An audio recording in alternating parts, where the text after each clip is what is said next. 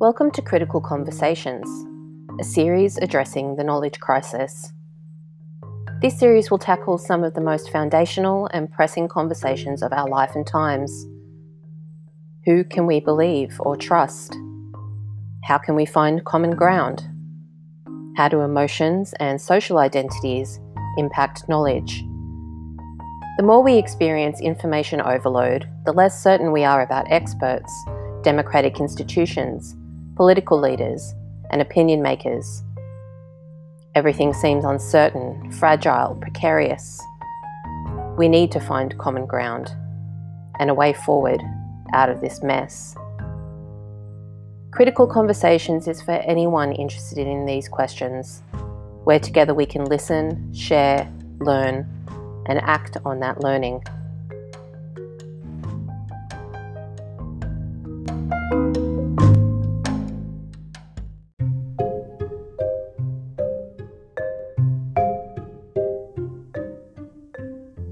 This episode of Critical Conversations is a recording of our second event, which took place on October 26, 2021.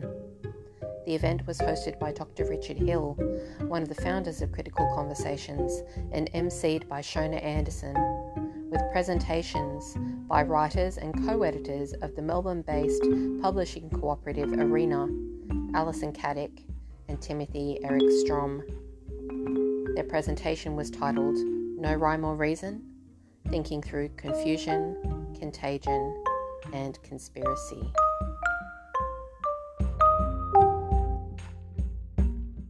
everybody. Hello, welcome uh, to the second uh, in this seminar series um, run by the, this new initiative called Critical Conversations, which I'll talk about in a moment.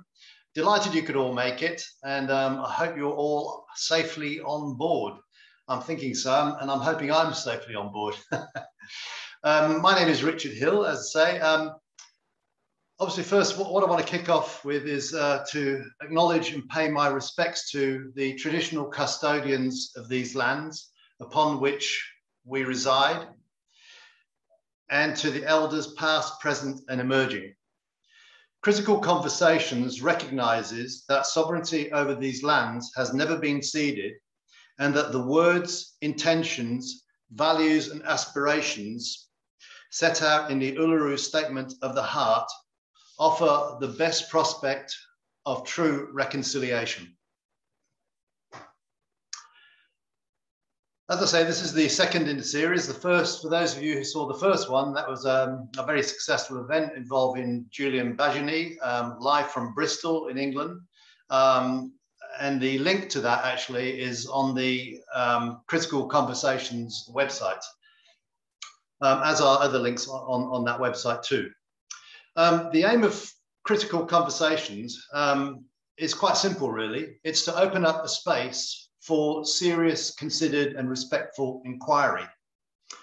And we do so against the background, I think, of an increasingly hostile atmosphere around ideas, beliefs, and theories. Um, and very often, um, a degree of contestation and disagreement and argument that we've, we've not witnessed before. Um, the people who founded Critical Conversations come from largely from Mullumbimby. Uh, this has traditionally been a very peaceful community where there have been disagreements. There's a whole range of people who think different things and believe in different ideas, theories.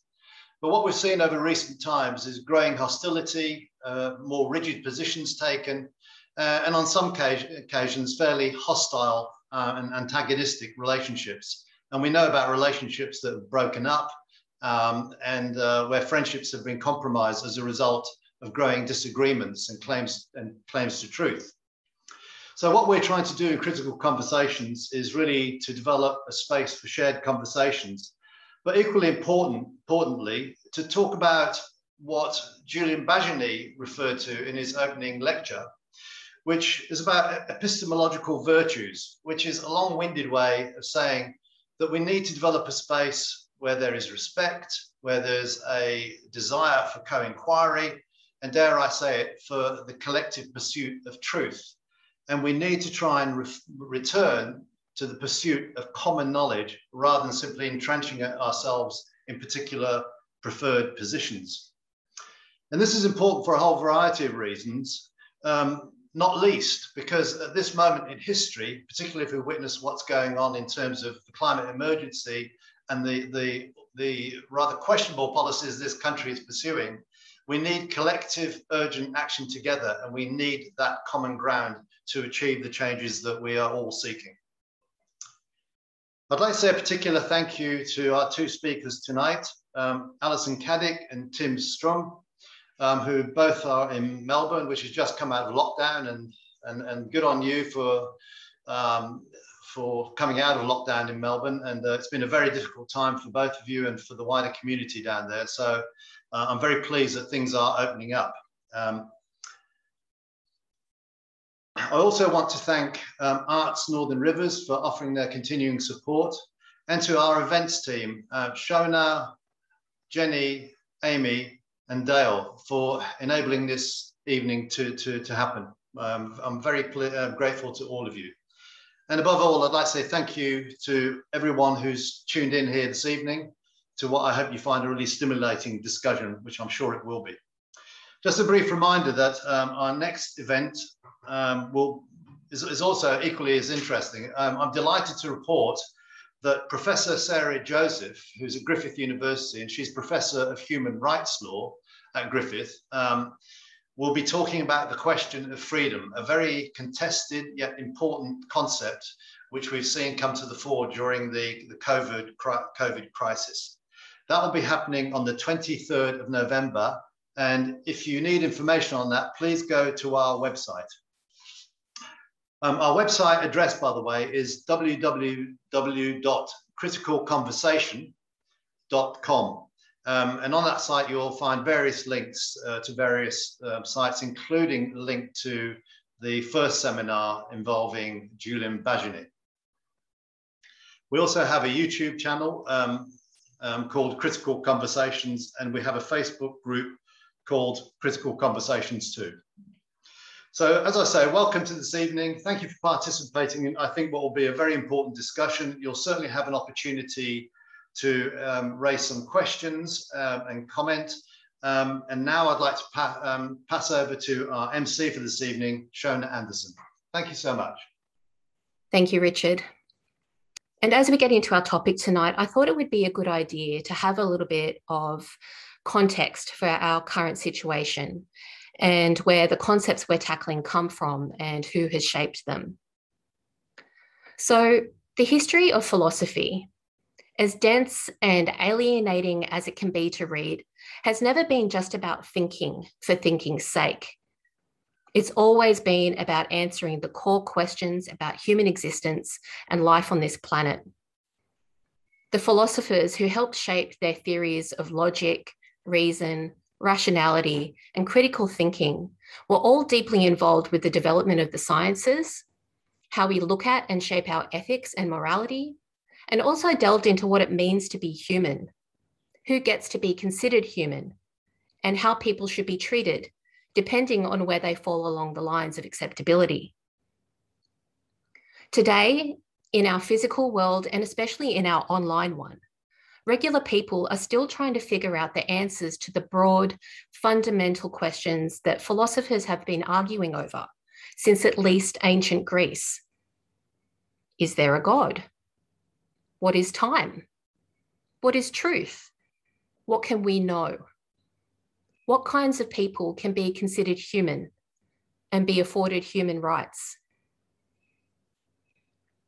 Because what most of us don't realize is that at no point has a clear and final decision been made as to the correct way to apply reason, logic, and rationality, or what questions we can expect to be answered by applying them.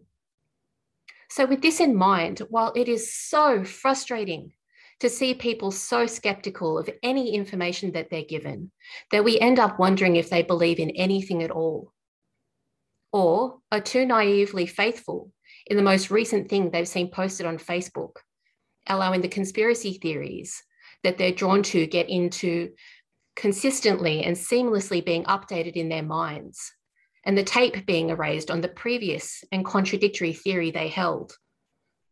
or believing that critical thinking is simply blocking out any point of view that doesn't confirm to their own biases and preconceptions. Or, as we frequently see, some weird stew of all of the above. The flawed thinking and personal biases of the average keyboard warrior are not actually remarkably different to those of the philosophers themselves. Pretty much each and every one of them from Aristotle to Hume and all of the rest of them, were deeply flawed, inconsistent people who, not unlike their present day cheer squad, the Ben Shapiro's and the Jordan Petersons of the world, the philosophers had a tendency to screech, facts and logic, facts and logic, and then launch into racist and misogynist rants. Our access to technology cannot be overstated in the way that it has impacted the cultural conversations we're engaged in around our understanding of science, medicine, technology itself, what humans matter and to what degree, and where we get our information from and how we use it. Jia Tolentino, who's a writer at The New Yorker and author of the book Trick Mirror, recently said this about our life on the internet. Like surveillance capitalism does to human desire and to love, and to personality and to impulse, coal mining does to a mountain. The surface layer is individual affirmation, and the sublayer, the layer that makes money for other people, is deep, deep depersonalization and existential strip mining. We've been living through both a physically distanced time and what feels like a turn for the worse in the ideological divide within our communities, as Richard touched on. All of which is propelled by the endless fuel of the internet. Where we are and how we got here feels more and more complicated and confusing, while at the same time, the same age old, unsettled philosophical questions run through everything we're dealing with. So, tonight, as you know, we have two speakers with us who are going to be getting into these subjects, discussing the place that reason and rationality have in our conversations today, how they are and aren't applied, and what role technology plays, particularly in regards to the development and spread of conspiracy theories we're contending with and influencing our media consumption and our understanding of science. Alison Caddick and Timothy Eric Strom are co editors of the Melbourne based publishing cooperative Arena. Alison is an editor of Arena's quarterly print journal, was co editor of Arena magazine, and is an Arena publications editor. With a background in the history and philosophy of science, politics, and social studies, she writes on technoscience, the body, and prospects for social and cultural change. Timothy, who, in addition to working as an editor at the Arena Publishing Cooperative, is an independent writer who uses political and philosophical approaches to researching the overlap between the realms of technology, ecology, colonialism, and capitalism. He describes himself as being in various shades of precarious employment across several universities and is also the author of the book Globalization and Surveillance touching back on what Richard said earlier, critical conversations and all of us who are involved with it are absolutely delighted to have Alison and Timothy with us tonight. And I'm sure all of you out there are just as eager as we are to hear them speak. And so without further ado, I'd like to welcome our speakers for the evening, Alison Caddick and Timothy Eric Strom. And I believe that Alison is speaking first, so I'd now like to welcome her to the floor. Thank you, Alison. Good. Well, um, thanks very much, Shona, and thanks, Richard. And um, I'm very pleased to be here, as I know Tim is too. Um, I think um, I might be hitting this topic um, less philosophically in one way, and certainly within a frame of social theory, which is really where um, Arena comes from and is the project that we're involved with. Um, so look, I'm, we're speaking each for 15 minutes. That's not very long. Um, uh, um, the structure of what I'm going to say is that I, have got a few questions that are going to lead off. Um, two of the questions are arising from the terms in the, the flyer blurb, which I thought were interesting.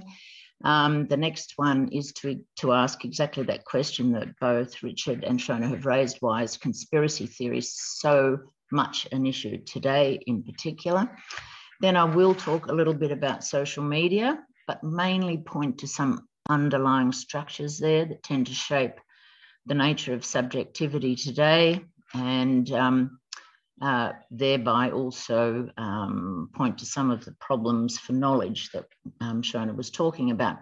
Anyway, then I will broaden out again to, to some larger issues to do with social transformation and end on a reflection on um, the state of our universities, which are meant to sit at the pinnacle of uh, rationality or at least reasoning and uh, good sense, and uh, finish also on science, um, uh, which is so often set against conspiracy theory as its obverse. Uh, so, question. My first question: um, the flyer says that reason is a tool, and asks why it can't be applied reasonably to get at the truth of certain claims or stories. In this case, conspiracy theories. But is reason a tool? Maybe it can be, but it is never just a tool. Reason and reasoning always have a larger social context and they're always part of a cultural framework. The social question that arises here is Does it matter who is speaking and where they sit within a society of differentiated interests and experiences? Will this positioning affect their reasoning? The cultural question is related, and it is where does the valuation of reason, even perhaps um, the sort of logic that we're culturally used to, sit vis a vis other possible approaches to experience and modes of thinking? For example, reason typically sits in binary relationship to emotion and to the irrational, both commonly used in descriptions of cons- conspiracy thinking. Whatever emotion and the irrational are said to be, they are preemptively written off as on the other side of what is acceptable.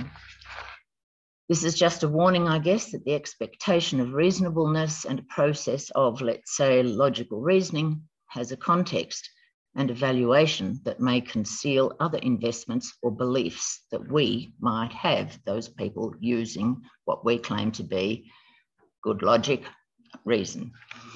Question two um, Don't conspiracy theories, so called, also involve reasoning? And in turn, aren't they also to be seen in context? That is, as having a larger meaning in terms of the social and cultural inf- influences operating in a particular situation. Tim's talk will indicate and illustrate there is often quite complex reasoning in some conspiracy theories and even if one might say that there are leaps in reasoning in terms of logical thinking or a lack of empirical proof, there are very likely larger meanings and interests involved that provide bases and insights into the reasoning that is used. On this point, I'm with Richard entirely that there are things to talk about across the divides. Um, anyway, by interests, I'm here. I'm not talking about, say, um, cigarette companies' interests or fossil fuel industry interests in the conscious propagation of untruths about their products and the empirically clear roles they have played in actually constructing and disseminating conspiracy theories. Rather, by interests here, I'm interested in what ordinary people feel, and think are in their best interests, and therefore why they might have a receptivity to conspiracy theories wherever they might come from. So, uh, coal miners in the US who have lost ways of life and identity, you know, the moorings of their identity, are predisposed for reasons of those losses, I believe, uh, and there's some pretty good writing on this too, to latch onto Trump and prone to following him down various rabbit holes where hope and anger, emotion, can't be easily separated from the situated logic that is employed, including their typical climate change denial. In the so called anti vax case, which really is a catch all phrase, I think, for several different positions. the critical history of big pharma and the lived injuries of biomedical medicine might be drawn on, might even become the basic proposition from which further reasoning about vaccination takes off. Uh, of course, um, whether that's so that's another example of a kind of it's it may be a situated knowledge, but it might be obviously taking off from certain critical frames, um, some critical theory frames even. Whether or not uh, it uh, makes all the logical connections one might want it to is another question. Um, anyway, um, the, the, way med medicine is, uh, the history of biomedical, modern biomedical medicine here is um, taken, of course, may be only one way to see medical science. It may not be the best basis from which to start to reason about vaccination. Nevertheless, despite those two caveats, there is a logic involved and there's plenty of empirical evidence. It's just that that evidence may or not directly be related to the efficacy and safety of COVID vaccines. One might similarly point out in this uh, in the anti-vax case, which bleeds into a critique of the state and uh, the biomedical control of people, one might similarly point out that just because big financial interests are involved, or the state is perhaps living up to its authoritarian potential, it doesn't mean that the specificities of a pandemic might necessitate socially and individually that we get the jab. So I'm just emphasizing context and the foundations of propositions from which um, certain logics follow, um, and certainly trying to keep open um, how we might be able to um, speak over the divisions um, because there are quite a number of possibilities there. Um, my next question is meant to and will point to a, a larger context again. So those two examples of climate change denial and associated conspiracy theories and anti-vaccination sentiment and reasoning point to a still larger context today, where we're not just talking about this conspiracy theory or that one, but a context in which conspiracy theory is apparently everywhere. And this leads us back to ask, what is it then that has made the, the broader situation thus? Why are conspiracy theories so active at present? This is a historical and specific sort of question. Um, just uh, three possible and related answers popped, pop up immediately. One is existential loss, a mysterious or unthinkable emergence or event. The intuition, and the third one is the intuition of inchoate forces that are beneath the level of awareness and for which there is no or not yet any accepted accounting for them. So I'm asking again the question what makes for a receptivity to certain conspiracy theories today? What is it that upsets people's security and um, inherited sense of self, place, identity? what are the so might there be what what are the forces that might upset that or what are what is the experience of that upset in order for us to ask the next question what what they might actually be okay so uh, typically social media is lighted on as the key culprit behind this proliferation of conspiracy thinking and indeed it is one of the big uh, reasons, but I'm going to call it a structural reason for the rapid dissemination of these theories, uh, conspiracy theories. And this is often in connection with those larger corporate or political interests using social media knowingly to their benefit, or the corporate profits to be made out of making it so easy to engage in the kind of um, pretty thoughtless um, attacks that that we know are typical on social media. Um, um, but I think that there are issues here to do, again, with the nature of subjectivity in the contemporary world and the effects of these technologies that really reveal change that we typically don't take into your works in relation to the person or the individual subject in particular ways. Some of this we know it's, it's sort of obvious. People are linked into their communities of like, and they are divorced from more universal information sources and influences. This is the echo chamber problem, or one part of it. Um, but importantly, this network of association and information works structurally to break up uh, once more solid and more general constituencies or populations, readerships, or whatever. Um, it's uh, something about the nature of the network and the experience of a certain kind of autonomy in that network um, that helps to break up the security and authority, I think, of previous kinds of um, relationships and um, forms of information. Um, in the academy of the 1980s and 90s, in the humanities, postmodernist critiques of the established institutions led a lot of leading lights to celebrate what they called then, sounding very positive, the micro worlds that computer and internet technologies would facilitate. This was a celebration of the structure. It was a, it was a, a, you know a pretty accurate observation, but it was a celebration of a break from overbearing structures of power uh, and convention. And again, there were plenty of good reasons for that. Um, but we do have, as the flyer mentions, the problem of endless relativism.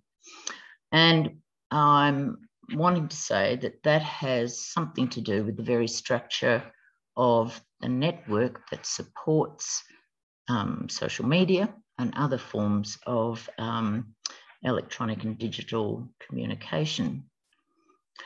Um, uh, so yes, the world, insofar as it's broken up by the effects of the computer network in its strange intimacy with the individual subject as a node in the system, celebrates and leads to exactly that problem of um, this, of either what you might want to put in terms of relativism or um, the breakup of the old, more unified field of understanding um, and knowledge. So the technology works by a structural arrangement that tends to break up shared worlds, which once were more face-to-face -face and more existentially secure.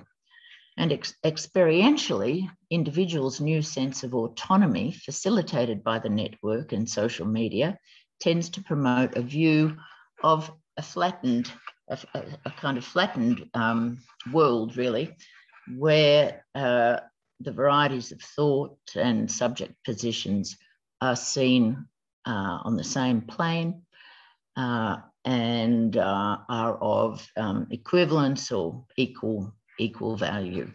The old hierarchy of knowledge has, has gone, authority has gone.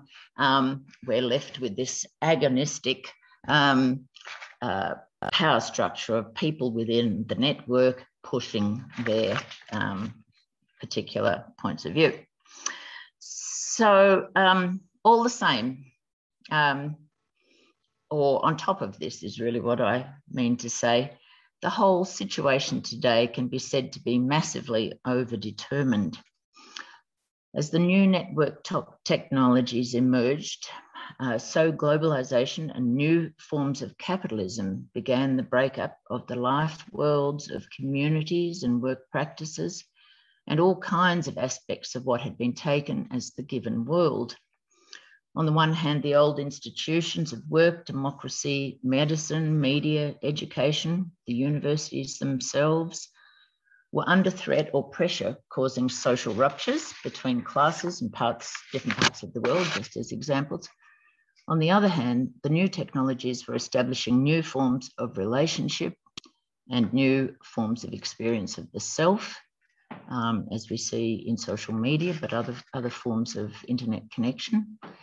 Um, so they were establishing new forms of relationships, experiences of the self, as well as power structures while also being touted as forms of liberation.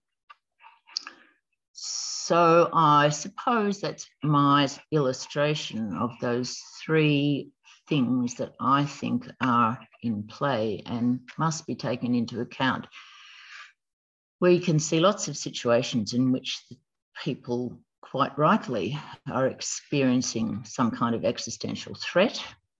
It's highly likely that there are forces out there that we don't understand and that they're inchoate. We can sense them, but we may not have explanations for them.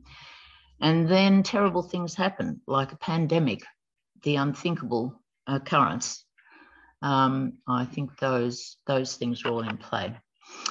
Um, so I'm nearly, I don't know what the time is, I'm nearly finished. Um, I remember a little book, again from the 80s and 90s, called No Respect. It was a book written in the flurry of postmodernist texts at that time. The title suggests a lot of what has come, uh, what has um, come to be. The breakdown not only in the old institutional practices, but also a breakdown of the authority and legitimacy those institutions once carried.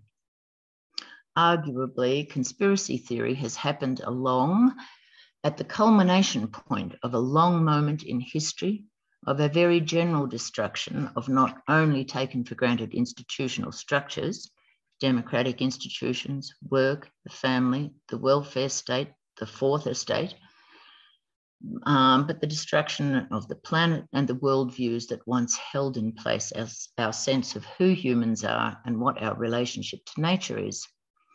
That disrespect, which used to be so uh, celebrated for established authority stru- structures and sources, which was actively propagated, was, of course, in many cases quite apt. But I think there was considerable slippage between critiquing authority as oppressive power and authority as legitimacy historically and socially achieved. I think that also goes to something that Richard said early, uh, earlier, that there, that legitimacy, which we don't seem to have now, we don't have shared legit- legitimacy in relation to these range of things around which there are conspiracy theories. We don't, but we can, that they've always been the authority and legitimacy of anything in history and human culture has has been a, an historical and social achievement. So um, now I was just going to finish briefly with a little reflection on the universities and on science, as I mentioned, and then I'll hand over to Tim.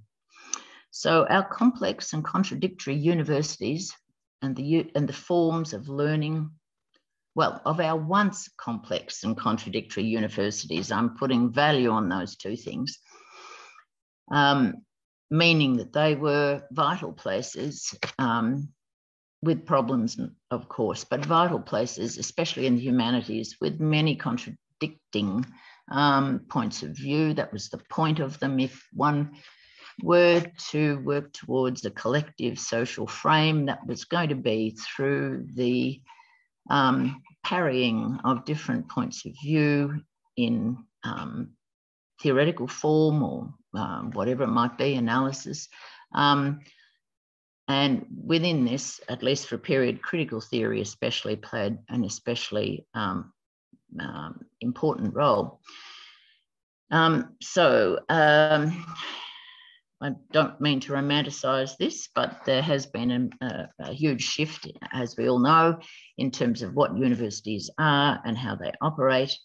I just um, have been reading an article in the next issue of Arena Quarterly, actually, uh, on this question. Um, and um, that author is putting it in terms of a shift from education and the formation of young selves um, to um, um, corporatisation, obviously, and also the export industry um, of international education. Anyway, they're just some examples. So our complex and contradictory universities and the forms of learning and reasoning that university life and education once implied are a key location for these or those processes of disintegration that I was just talking about in terms of um, where we've come to. Um, and where we're where we've come to, which I think is marked by the fact of us uh, having such terrible trouble sorting out truth, and um, and um, having a, a, ground on which to argue against something that we could uh, agree was a conspiracy theory. So, sitting once at the pinnacle of the hierarchy of reason, universities are now engines of scientific and technological change, practically in the service of capitalism. The humanities are completely under attack, where we might still have hoped for a battle of interpretive frameworks, and especially those around which new expressions and structures of legitimacy might form. Um, and in this context, the hope that science might be the ultimate opposition as reason to conspiracy thinking as the and conspiracy thinking as the irrational must surely be brought into question. Obviously, uh, science is held up um, both in climate change issues and in uh, relation to the pandemic, and conspiracies um, in both cases as the um, as the, the antidote, uh, which I think is, is, is problematic. Um, science might bring a certain logical form of thought to bear. It might expose empirically verifiable facts uh, in quotation marks, and in some circumstances, we might judge those facts as true enough and useful enough. Um, and so I'm putting conditions on where we might find truth and usefulness. But science as technoscience today is also contributing to a radical destabilizing of a social form um, we once lived by, and just why we should willy nilly accept its blandishments or reputation is a legitimate critical question that we must ask. Rather than science being the pure authority and carrier of truths that it once was, more, more or less, we have to accept that there is and has to be a politics of and around science. The binary shouldn't be science versus conspiracy. Science is reason, conspiracy is irrational, as it has been in, as I was saying, both the climate change and vaccination debates. For the various reasons I've given so far, we should expect in today's circumstances deep suspicion and concern from many quarters about a range of institution and forms of authority, for good or for ill, and should expect that these will, in today's conditions, sometimes take the form of conspiracy theories. Um, I think that, uh, again, re re referring back to those three factors, uh, I think that we have to agree that there are forces that are operating that we can't explain fully. We know they're there, but we don't fully know what shape they have in the sense that we can't be fully sure of how they are reshaping our society. This is not a conspiracy theory. This is uh, a, a social theory, which is looking to find the conditions by which social relationships emerge and how new social relationships um, become concretized and fall into place, and then work through their particular um, forms of um, legitimacy and authority and so forth. Um, anyway, um, I'm going to end there. uh, I suppose the object of all of this has been to say that even if we do find lots of elements of conspiracy theories pretty wacky, even if they don't uh, stand up to certain kinds of um, uh, uh, forensic analysis.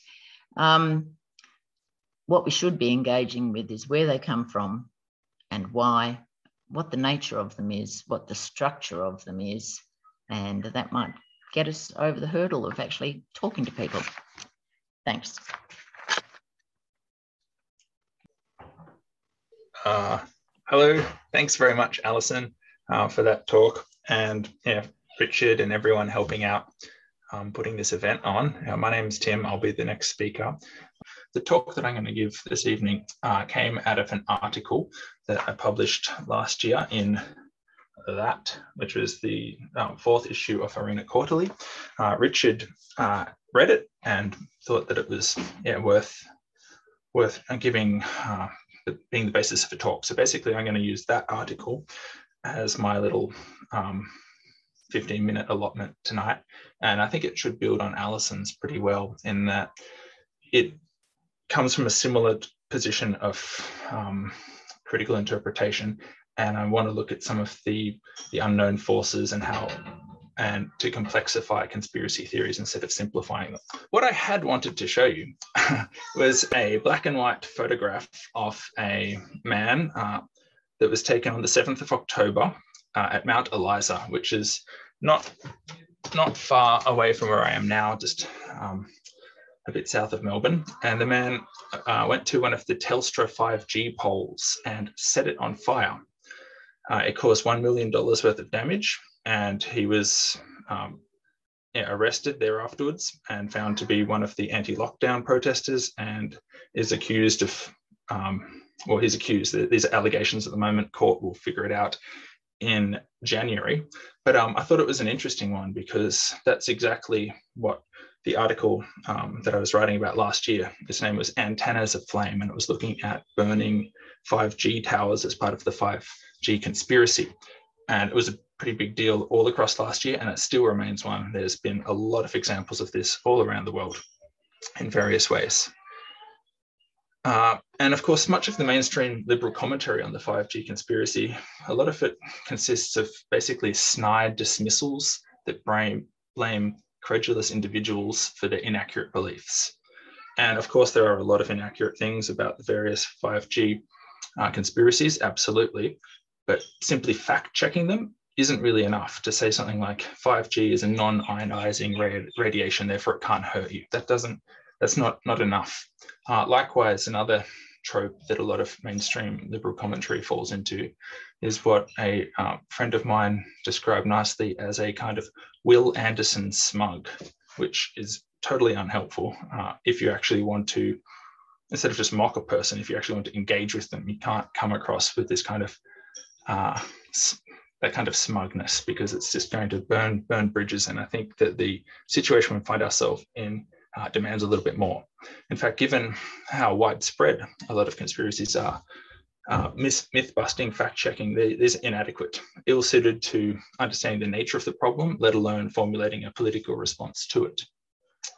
So, across this talk, I'm going to um, yeah, look at conspiracy theories uh, in a kind of more problematizing light, in that they can have various shades of uh, there can be various shades of false, uh, but knowledge has a variety of social functions and it's not reducible to a purely rational, rationalistic logic.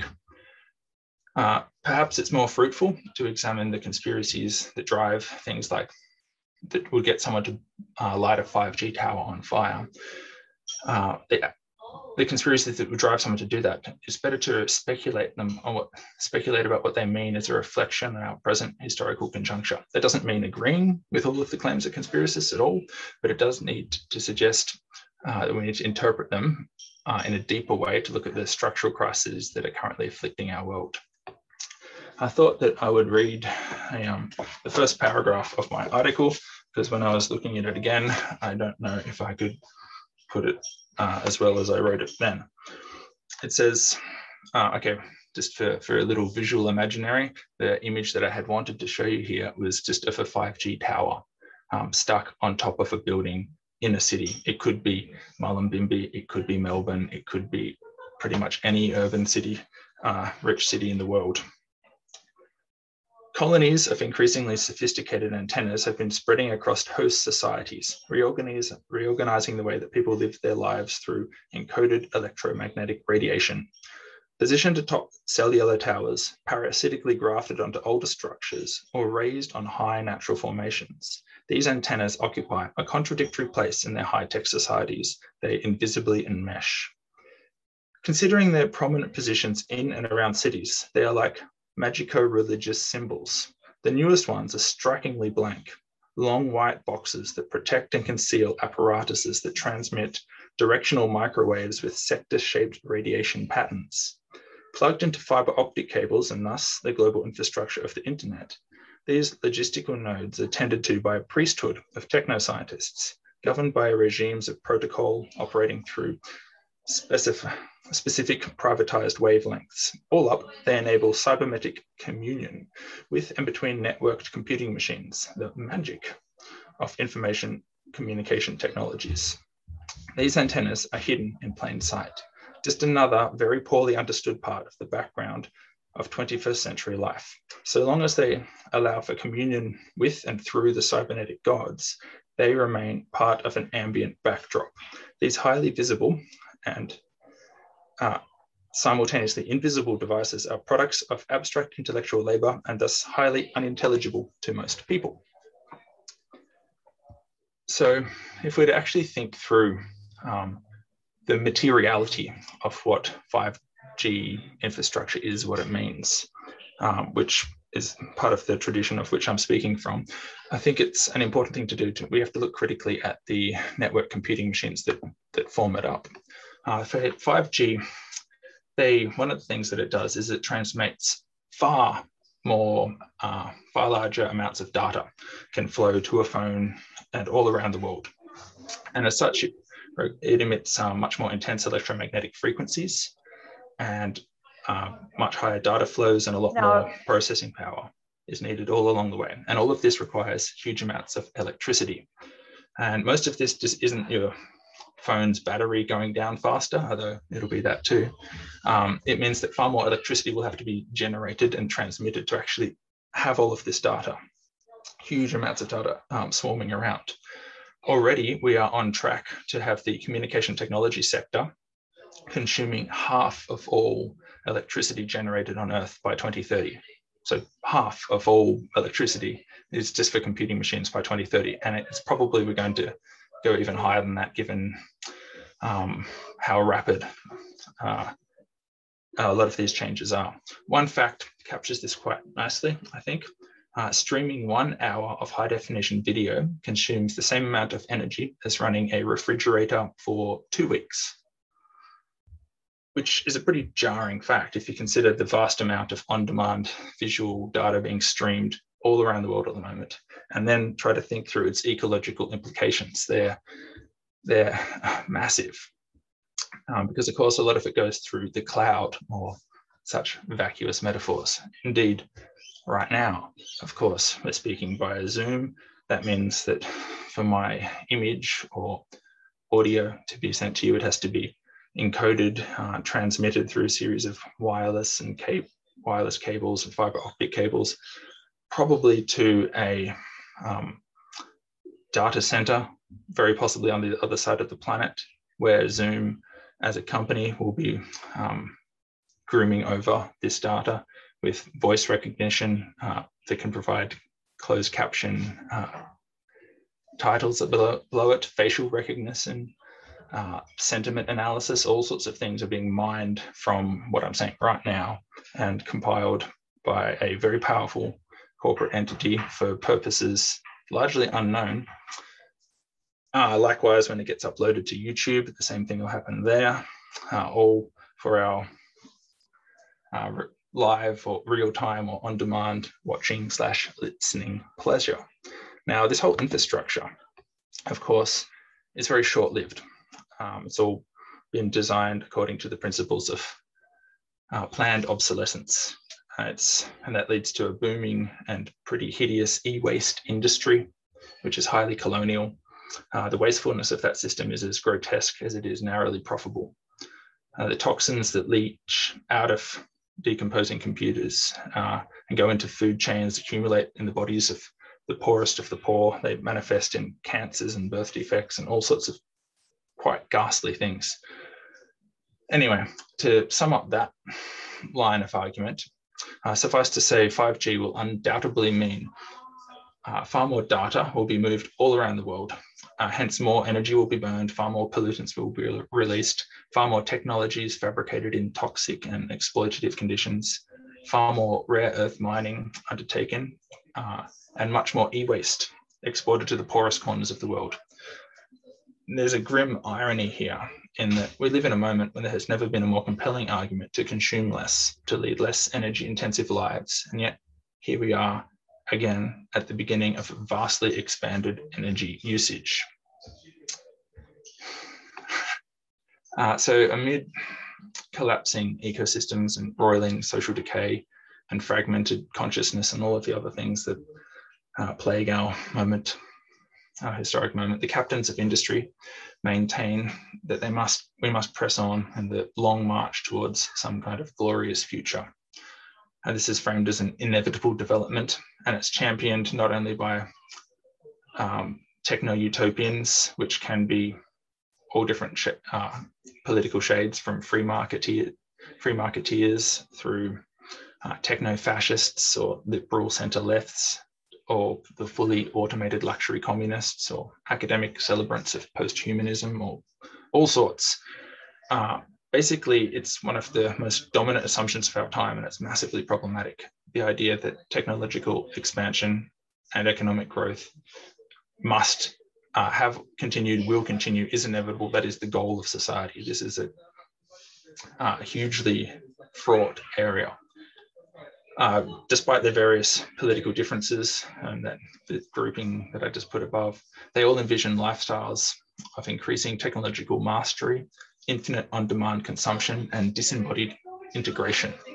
They all are prom promoted through mantras of efficiency or convenience or connectivity and other such buzzwords, uh, each they're increasingly separated for any kind of social or ecological grounding. And of course, a lot of that is bound up with the concept of, of reason, which of course is not an ethical good, but something something more complex. Yet, while some of the most powerful actors on the planet push for these kinds of futures, not everyone is thrilled. Of course, uh, the the image that I had wanted to start this with uh, was of a burning 5G tower. And it's quite a striking image. Uh, a 5G 5G tower in flames. Yeah, a very striking image. You can imagine it like boiling, roiling plastic and shooting sparks and dripping all sorts of nasty things, uh, burning away at the very infrastructural basis of cybernetic capitalism. And that image is more striking again when it's not just an accident that has the antenna uh, catch fire, but a politically motivated arson of someone acting on a conspiracy theory. And as I mentioned at the beginning, there's been hundreds of towers burnt around the world. And of course, the plot here thickens again when it turns out that the attackers are motivated by a conviction that these communication towers are somehow bound up with the coronavirus pandemic. And here, it's tricky, tricky when you talk about conspiracy theories because there's so many different different varieties of this. Like it can go from, I don't know, I could come up with a quick list of things like the the Knights Templar, a lot of it goes back to that. Uh, 9-11 truthers, chemtrails, uh, creationism, fluoride mind control, white genocide, Elvis lives, flat earthers.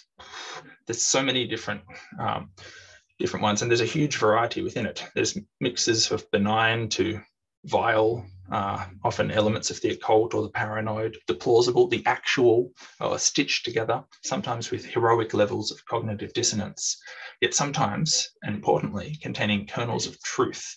Uh, Alison mentioned sometimes that uh, some conspiracies draw on this kind of an un, understood, un, yet processed or rationalized feeling and intuition that things are a bit off.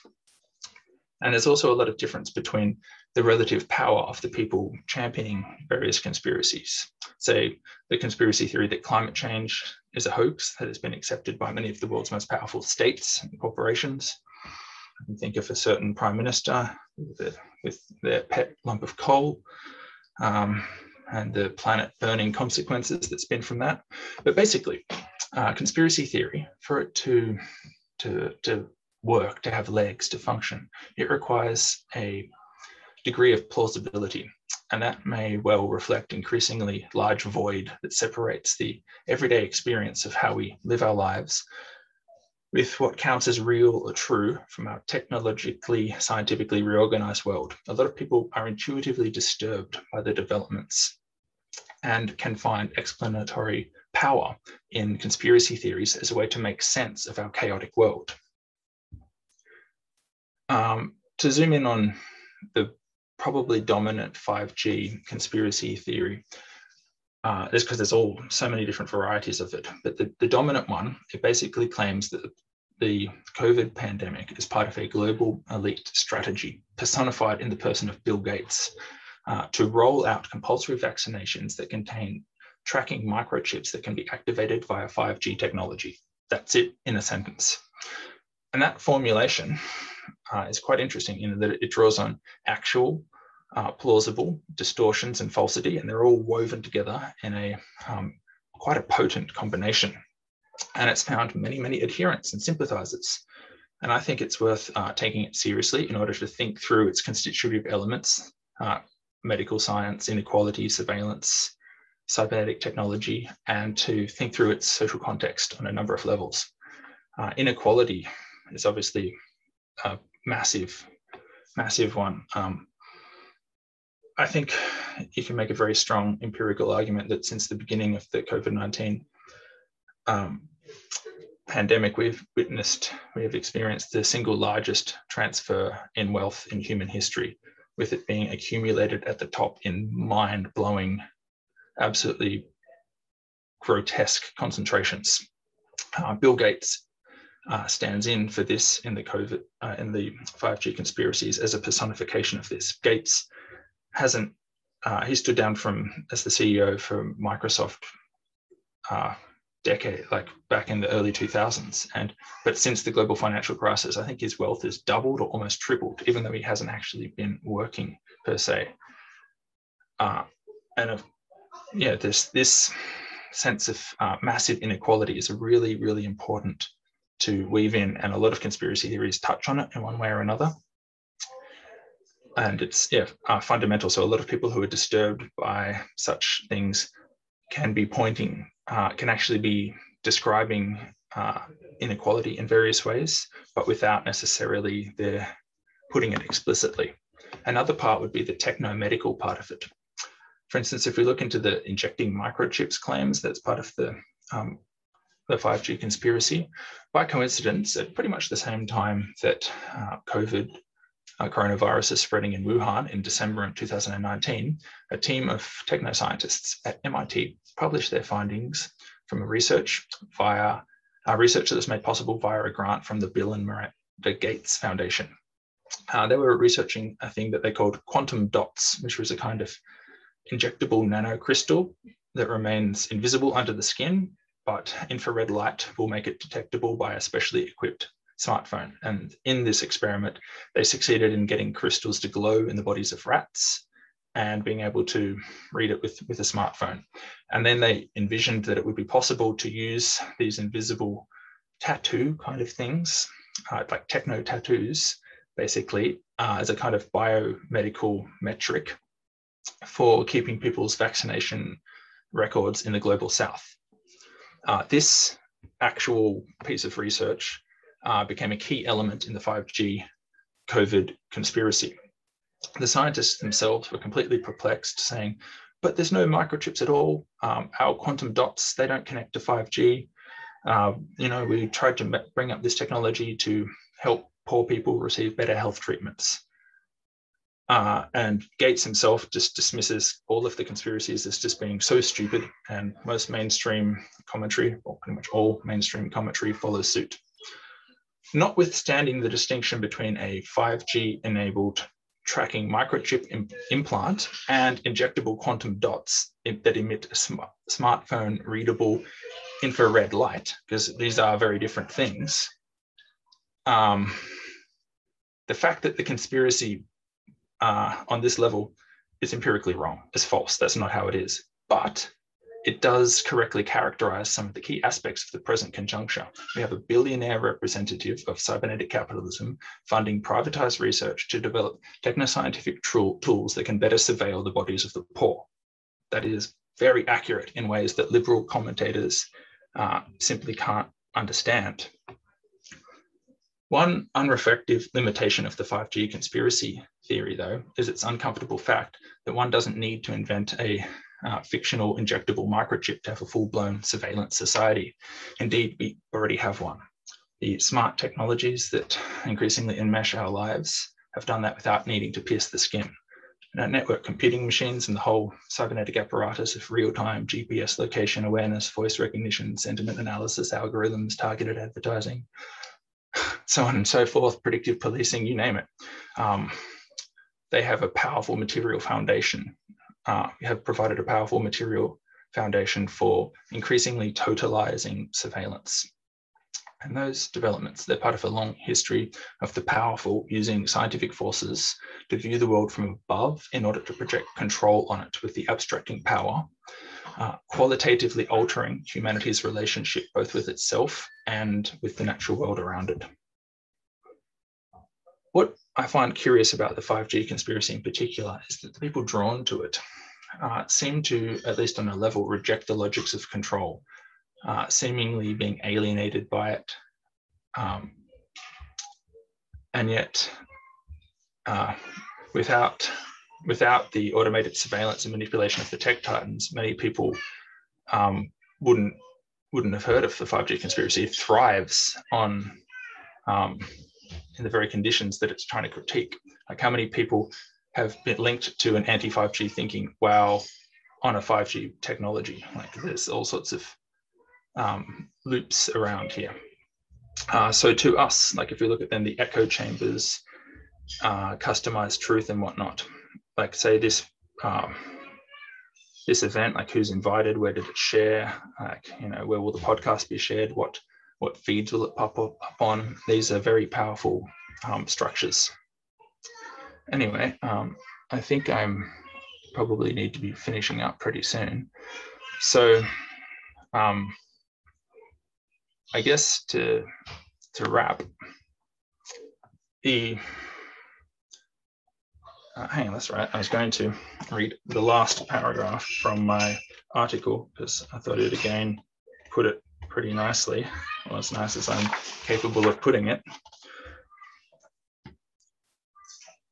Uh, if radical political movements put 5G conspiracists simply into Hillary Clinton's basket of deplorables, this is not only a refusal to grapple with the concerns of many of the excluded from high tech society, it is also cedes massive grounds to the political right the attraction of conspiracies is likely to grow as more jobs are lost to high technology, more of everyday life is colonized by surveilling entertainment media, critical education and journalism continue to be suffocated, and inequality increases. These pressures will likely increase the gap between those comfortable with abstractive life, abstracted life and those disturbed by its extreme ungrounding. Sneering at people's inaccurate beliefs comes from a misplaced sense of superiority superiority, social and intellectual, focusing erroneously on the content of conspiracy claims while ignoring the social form that have set them on their course.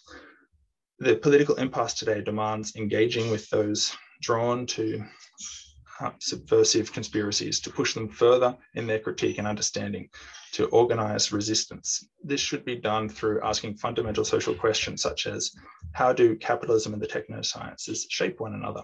How do they older forms of life? How do they undo older forms of life and consciousness? How do we move towards a less wasteful and fairer set of relations than the present planet burning catastrophe? The answer to these will not be found in conspiracies, but rather it will be worked out through multidimensional critique and struggles and ways to radically remake society in more cooperative ways. Thank you. Thank you so much, Tim. Um, I'd like to invite Alison back in to join us as we get into the Q&A section. So Alison, if you want to pop your camera back on and unmute. Yep. Hi. so thank you so much, both of you, for what you've offered with us tonight. Uh, before we get into questions, um, I'll just do a quick shout out to those of us who are tuning in to watch. Um, if you have a question for Timothy or Alison or both of them, please pop it in the Q&A now and we will hopefully get to your question. So we have a question, um, we do have a question here from someone who's viewing, but if you will indulge me, I do have a couple of questions of my own. So maybe we can start with a couple of those if I can be so bold.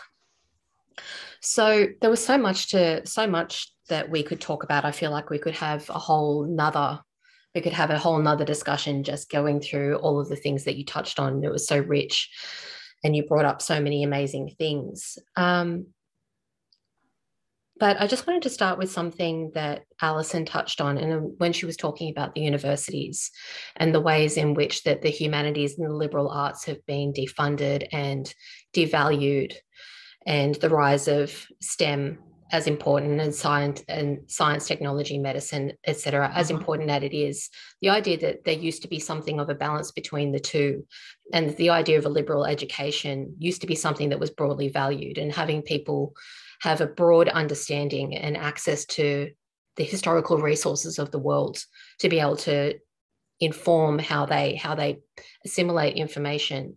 It feels like that's being devalued and while we've had this extremely fragmented internet life come up in its place where it feels like in a similar sort of way that charity is coming in to counterbalance a lot of the damage that's being done by the effects of global um, the effects of climate change and all this sort of stuff it feels like internet communities are trying to plug up all of the holes that's been left by the, the damage that's been done to our educational system.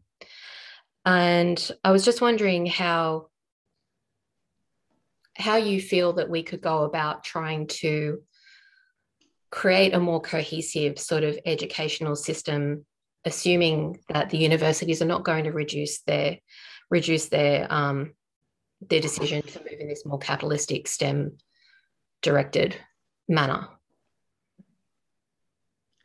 Well, um, Tim might have some things to say here too, but I think the STEM example is a great one. Um, and part of why it's a good one is that people in the arts have been reduced, or the humanities, but it, the humanities are basically forgotten, but the arts can still fulfill a function they can they can illustrate science. They can make science cool. They can, um, as sorry, I, I, it actually disturbs me greatly that within they've they've tried to that they have tried to expand STEM to STEAM to add the arts in there.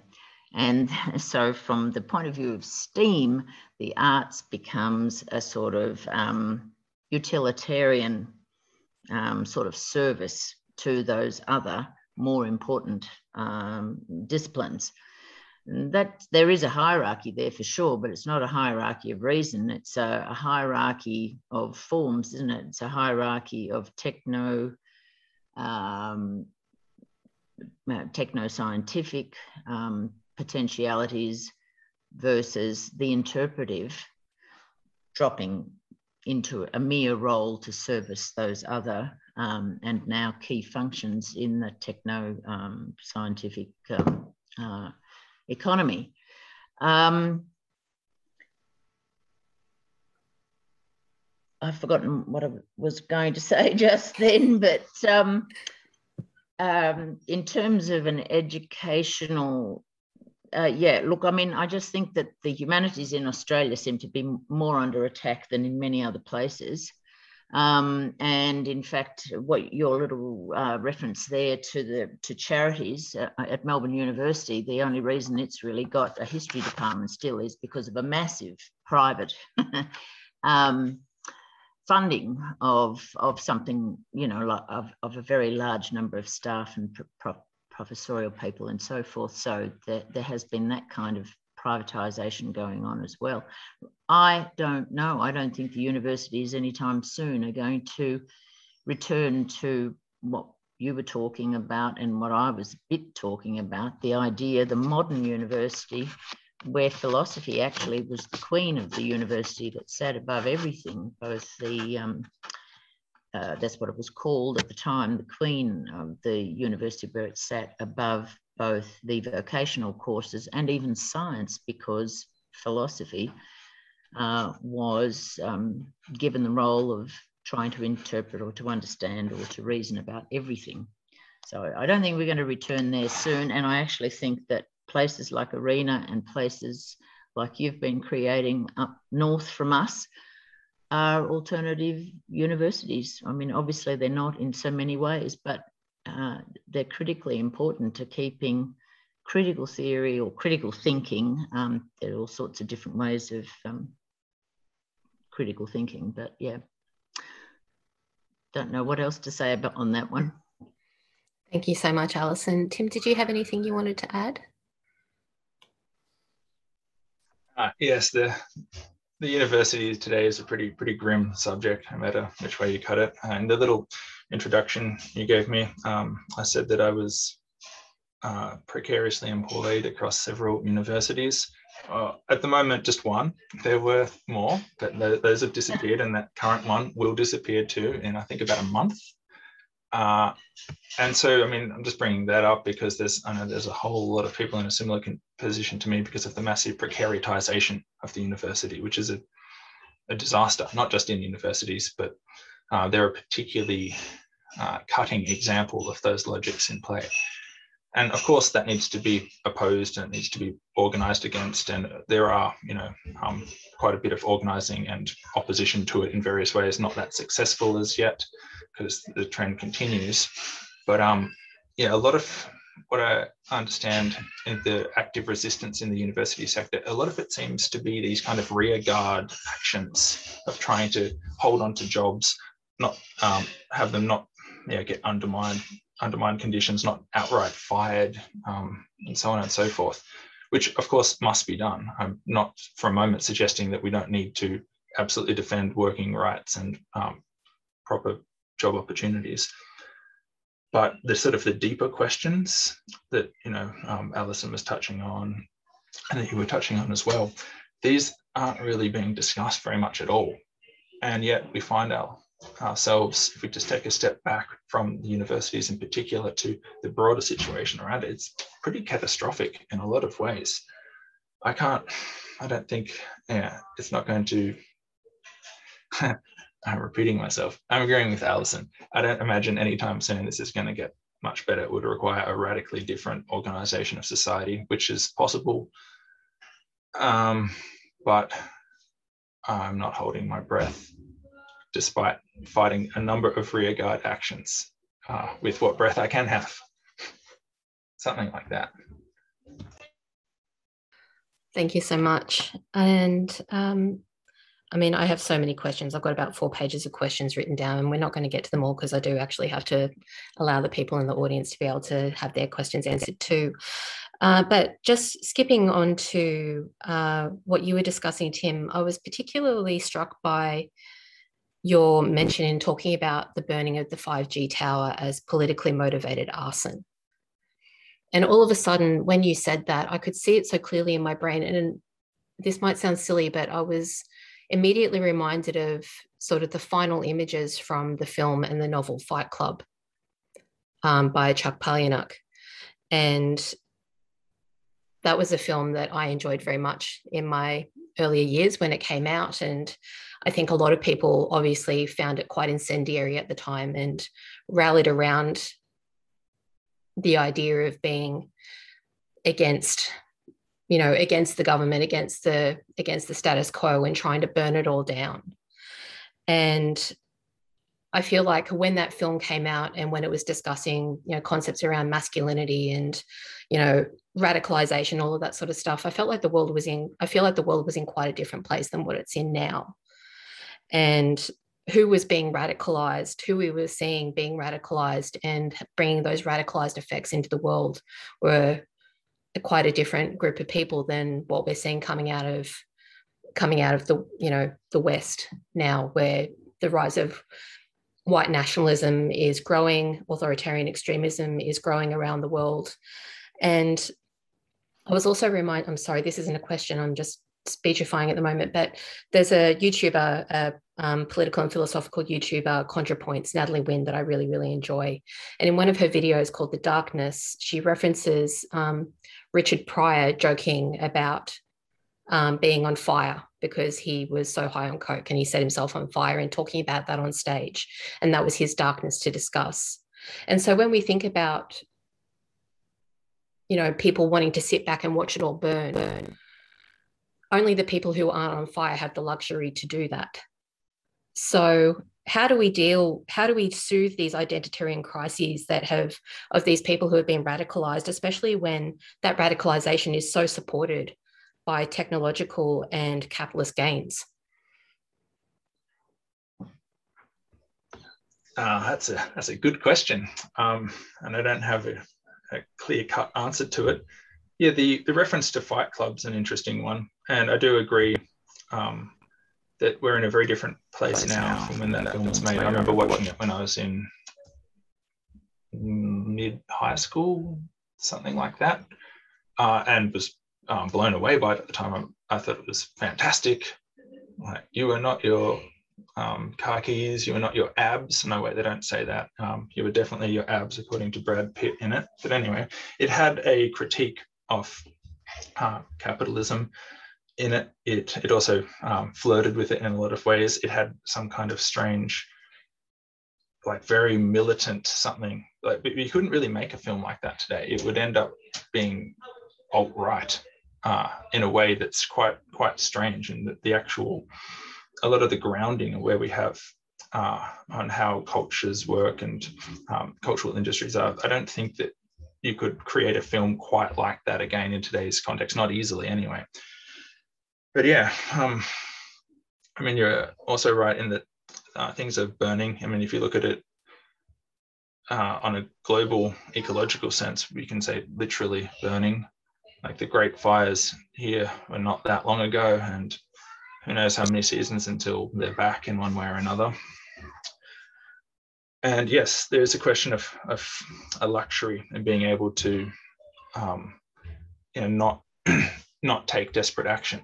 And yeah, I think that maybe some of the the attacks, like the five 5G tower attacks, they are kind of politically motivated arson, perhaps not that distinct from older um, acts of sabotage or even Luddite style breaking of tools. I mean, it's a completely different order because we're talking about high tech techno capitalism as opposed to like 19th century machines and whatnot. But there's a similar kind of impulse in it. How that could be um, could not, you know, could avoid a lot of the problematic aspects of it. I suppose uh, one way would just be to have more mainstream um, mainstream attention actually to the underlying structural problems that we have. Like that needs to be looked at and grappled with very firmly. Uh, like political parties who claim to be off the left, whatever they imagine that means, whatever anyone imagine that means these days. It's a complicated question. But for one, they should actually be trying to offer something different, something other than where we are right now. I mean, it seems to me that the Australian Labor Party is at the moment trying to make itself basically on a federal level, basically identical to uh, the opposition. Oh, sorry, they're the opposition the, the, uh, to the government. They're trying to be the same thing, but slightly watered down. And yet, there seems to me to be a huge appetite to for significant change that's just not being met. And that can then find all of these kind of inarticulate, quite dark, nasty reactionary forces can and do grab onto that, uh, in part because a lot of the, the sort of left was so bound up with questions of, well, what's often put under the heading neoliberalism and whatnot, have forfeited the ability to actually think through a different organization of society. And therefore, people who have created openings um, and also not looking at the the ungrounding of social relations and the techno scientific power to create really deep and insidious alienation in a lot of things. It's created and fermented a lot of the conditions for this. So I guess we just need to spend more time actually thinking these things through, actually trying to propose um, different different um, policies, different like practice, different engaged political actions. Thank you so much for that response, Tim. Alison, was there anything that you wanted to add on to that? Um, no, it's okay. That's fine with me. Okay. Well, with no further ado, so Stuart's question was: Is why give so much attention to conspiracy theorists?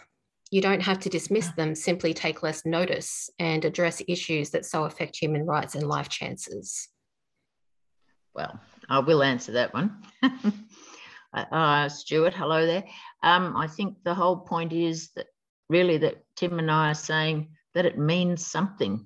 It may not mean what they say it means, but it means something. And this is why in the interpretive humanities and the capacity to stand back and look at social transformations and ask big questions about it to interpret it is so important. Um, I, I mean, obviously, some conspiracy theory is very dark, goes in very dark directions, is incredibly dangerous.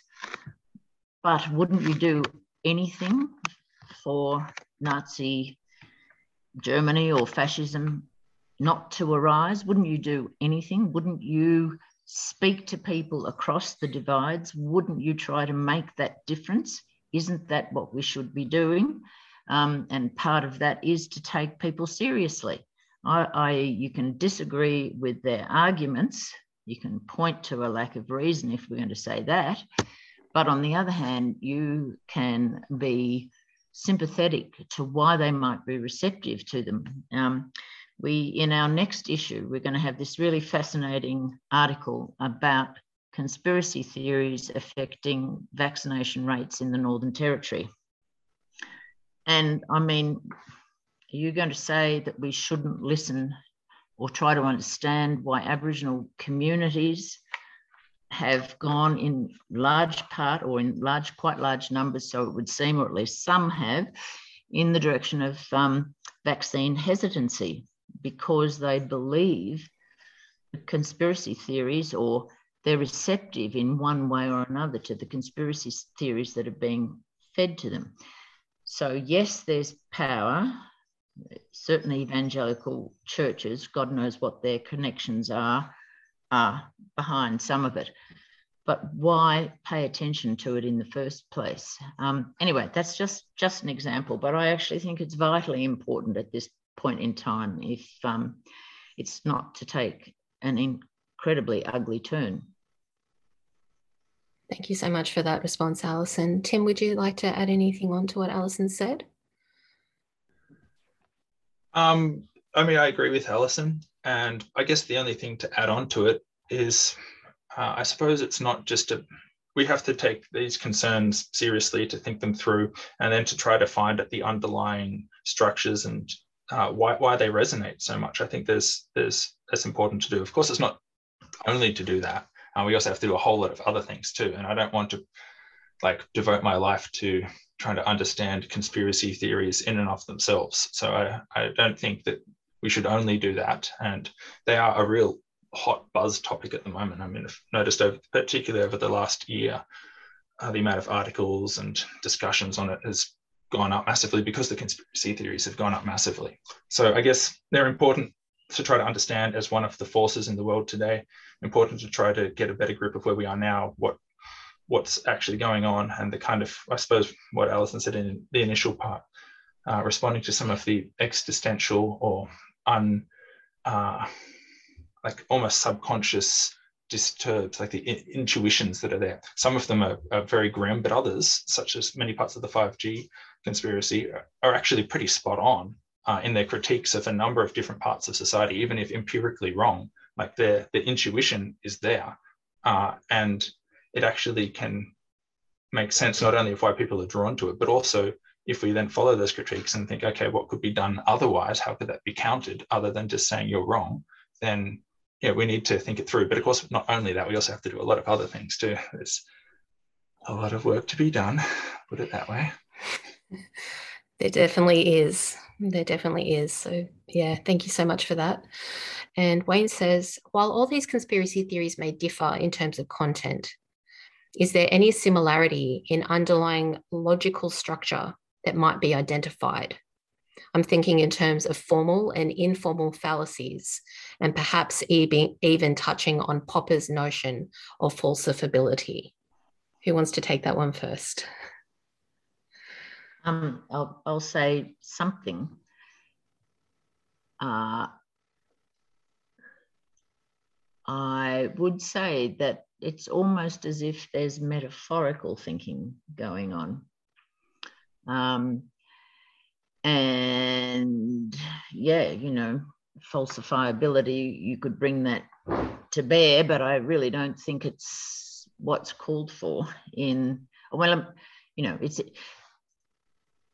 it depends what one's aim is, I suppose. If it is to, to talk to people across the divide and to understand that something might come out of that socially and for the future and for a better future and to guard against the darkness of the conspiracy theory potential, then you might want to point out that uh, something's incorrect, as Tim has uh, with the example of the um, the quantum chip, uh, the quantum dot versus the 5G chip, you know, that this would be, that's a great example. You could clearly point out that they're not the same thing and they can only do this and they can't do that. They, they, they might be bad, but they're not bad for the reasons that you're talking about. You, you might be able to point all of that out.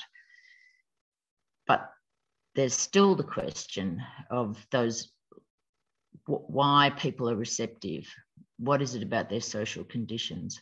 What is it about the history of Aboriginal people that would make them prone to believing that this example of state con, um, benevolence is going to be different from past experiences of state benevolence? Um, so I do, but I do think it's an interesting question, not so much the one about falsifiability, but the question of what what mode of thought is involved. I do think that that's a yeah that's a that's a question worth following up, but it might not be that important to the final issue of how do you talk to people. I, I'm not sure. I don't know if that made sense, but I do think there is something, even you, um, sorry, Shona, when you started talking about burning flames, Fight Club, you know, that is a, a way of connecting scenes and aspects and interesting things, but it's it's not um, the sort of logical um, hierarchical forms of uh, propositional thought that is being referred to by by this um, questioner. Yeah. Thanks, Alison. And uh, Tim, did you want to add anything on?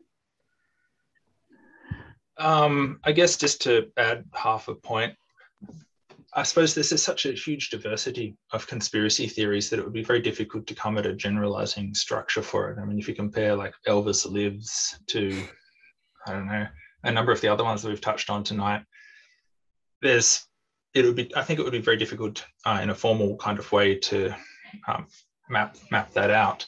But um, I guess, yeah, the question of their form uh, is important. One thing that is touched on a decent amount in mainstream commentary is the the form possums in the roof. Okay, there's all sorts of great distractions here. Um, uh, is the form through which the conspiracy theories move, which of course is um, like your Facebooks and other kinds of um, the cybernetic side of it. And that form, if we try to think of it in that kind of formal sense, is worth looking into the way that the actual mediums themselves uh, come in with their, you know, uh, like auto propaganda devices, basically. That's a key part of it. And that is talked about uh, a bit, which is good uh, and important.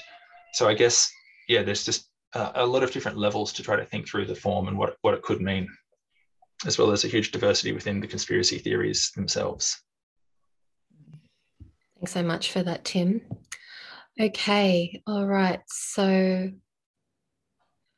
now our next question, and my my deepest apologies if I mispronounce your name, but I believe it is Phelim.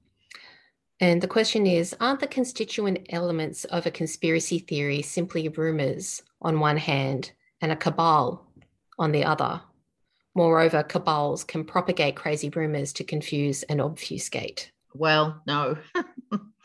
I think they're both, you know, absolutely crucial elements in in the conspiracy theories that we've been talking about. Um, but um, I don't think all. I, I doubt that there's a cabal involved in some of the theory in some conspiracy theories. Yes, yes, um, climate change denialism and conspiracies there. There's a cabal, and that's that's you know that's where there's a real conspiracy happening. I mean, it, it, there are so many ironies in all of this, but um, I don't, I can't see why there would be a cabal involved, for instance, in anti-vaccination um, conspiracy theories, for instance. I don't think that's anyway. No, um, I suppose again, for me and maybe for Tim, I think we're, we're, we're coming at, at this sort of question as a, both a social, theoretical one. How do you understand what happens when you're in the midst of a, of a very large social transformation? In this case, a social transformation being led by science and technology into a world, the contours of which we actually just don't know either disaster or you know post-human possibilities. Um, uh, and then the question about why people are receptive or how are they receptive is, is almost an anthropological question, but it's one, you know, for all of us. It's we're not in, I, I you know, I mean, uh, we need to interpret where we stand, not just where other people stand. I think it's a general um, proposition anyway, I just um, don't think that it's all about rationality or non rationality, obviously. Thank you for that, Alison. And Tim, did you want to add to add to that? Um, yeah, likewise. Uh, I guess yeah, the cabal question. I mean, there are definitely a number of um, very dubious forces who jump on a lot of these kind of bandwagons to try to spin them in their own particular ways. That's definitely definitely something and some powerful interests seeking to yeah uh, have conduct all sorts of yeah, manipulation projects. That's definitely a thing um, undoubtedly. But also they're given i guess the the networked complexity of how these things actually arise and move around and the structures of it i don't think it could be um, so neatly reducible. Uh, yeah but the they confuse and obfuscate. How much of that is a purposeful, directed thing? Uh, that's hard to say. I mean, it's almost a, I guess, a conspiratorial thing in and of itself, right? Uh, like, how do you, uh, is that falsifiable? To, to, refer back to the previous question, not not exactly. Um, obviously, I think, well, I think it's obvious anyway that a lot of the present predicament does confuse and obfuscate. I think all of us, if we're being honest, are confused in a number of ways about the world that we found ourselves in. If you're not, then mm. um, maybe we need to think about it a bit more because it's pretty confusing. Uh, but we also have to strive not to be confused in that we have to, you know, think, reflect, question, be critical. All of the things that seminars like this are trying to try to, to try to do. Um, that's really important because there is a huge amount of confusion, and some of it is really dangerous and frightening. Um, some of it's also very fair and necessary. Uh, where do we go with it? uh, that's the big question. Uh, hopefully, somewhere with our humanity intact. Hopefully, somewhere more socially just. Um, but I guess these are questions for for not only interpretation, but various shades of struggle, various shades of uh, organizing and action and practice, uh, as well as uh, theoretical inquiry and whatnot. Thank you so much for that, Tim. Okay, so we just have one last question, and it is from Michael. And his question is Aren't these theories part of a larger politics of resentment following social breakdown? And he, I believe he's quoting someone called Wendy Brown, or a resort to magical thinking consequent to a condition of anomie, and he's quoting Chris Hedges there.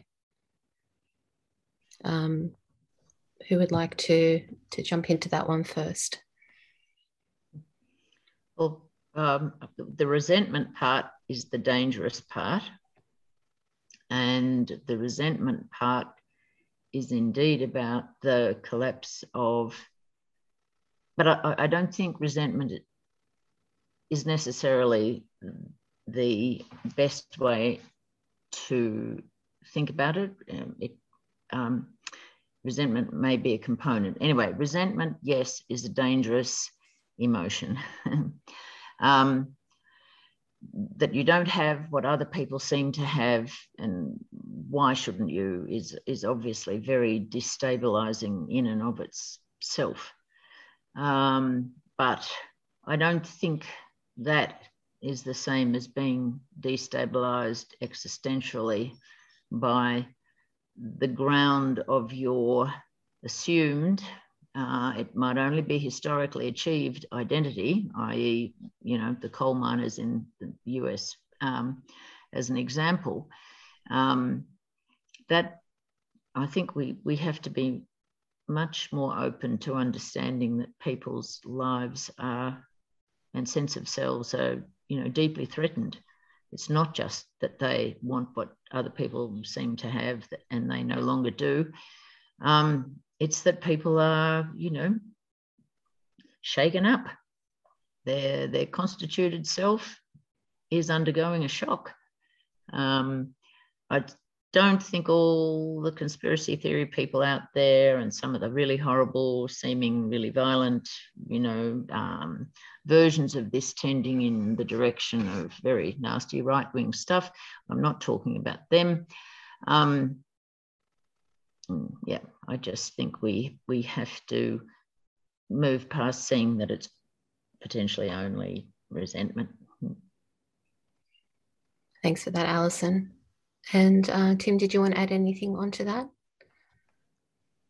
Yeah, I guess, well, to look at the second part of it, the condition of um, anomie or um, alienation, yep. things like that, the Chris Hedges mm-hmm. line, I think that is a, a major part of it, um, some kind of alienation. But then, of course, how that's understood, what that means, uh, is a major thing to kind of think through. And yeah, we live in an age of uh, rampant alienation, I believe, even though the actual concept of alienation has largely exited the building. and it hasn't really been talked about that much for a couple of generations, even though, as far as I understand, it seems a pretty or at least can be formulated in such a way that it can be a very powerful critical tool for understanding where we are now. And it's quite uh, would quite require quite a bit of work to flesh out exactly what I mean by that. And I don't think we're at the point in the evening to sort of get into formulating how you can have a non-essentialist version of uh, alienation and what that could mm-hmm. mean for critical practice today. But um, I definitely think uh, that explanations like that are important and do uh, help make a bit of sense of where we are now, as with analyzing broader social questions in terms of inequality and so forth, which is probably one of the more common ones done, but also what's not done so much in terms of uh, critiquing the technosciences and their role uh, is um, their role as part of capitalism. That is a, a key key thing that I think is not looked at enough and can structurally produce uh, a number of the, the problems that we have now or exacerbate them uh, in pretty pretty serious ways. Thank you so much for that, Tim. So we're coming towards the end of our of our talks, and just to quickly um, cap on Michael's question about the notion of resentment, if Michael or anyone else out there is interested in looking into the concept of resentment further to come back to ContraPoints. Um, Natalie Wynn, that I referenced earlier on, she has a really fantastic video which is entitled Envy. And she breaks down the concept of envy and how it differs from jealousy, and also does quite a thorough deconstruction of Nietzsche's um, Nietzsche's uh, theory of resentment politics. And it's it's quite extensive and it, it's very applicable to a lot of the things that we've been talking about tonight and a lot of things that we're seeing going on in the world. Um, she's a she's a um, a YouTuber now, but she describes herself as an ex-philosopher, as she did pursue that in her university career, and she's very very articulate and extremely funny. And so I just want to say thank you so much to Tim and Alison for being with us tonight. I feel like it's been a really fascinating night. You both brought so much, so much rich concepts to us. And I'm so thankful for you being able to share all of that with our community, both here with us tonight and whoever may tune in um, and watch after the fact once this is a part of our YouTube channel and also turned into our podcast, which is available on Spotify and Apple Podcasts and Stitcher, amongst other places. And so, thank you so much for being here. And also, thank you so much for everybody who is here with us tonight, because without people um, wanting to participate in this conversation as a viewer and to ask your own questions, we wouldn't really have any reason for being here. So, thank you to everyone tonight. And I wish you all safe passage out into the uncertainty that is our world and negotiating all of these questions we talked about tonight. So thank you. And uh, we'll see you in November with uh, Professor Sarah Joseph to get into the concept of freedom. Thank you, everyone. Good night.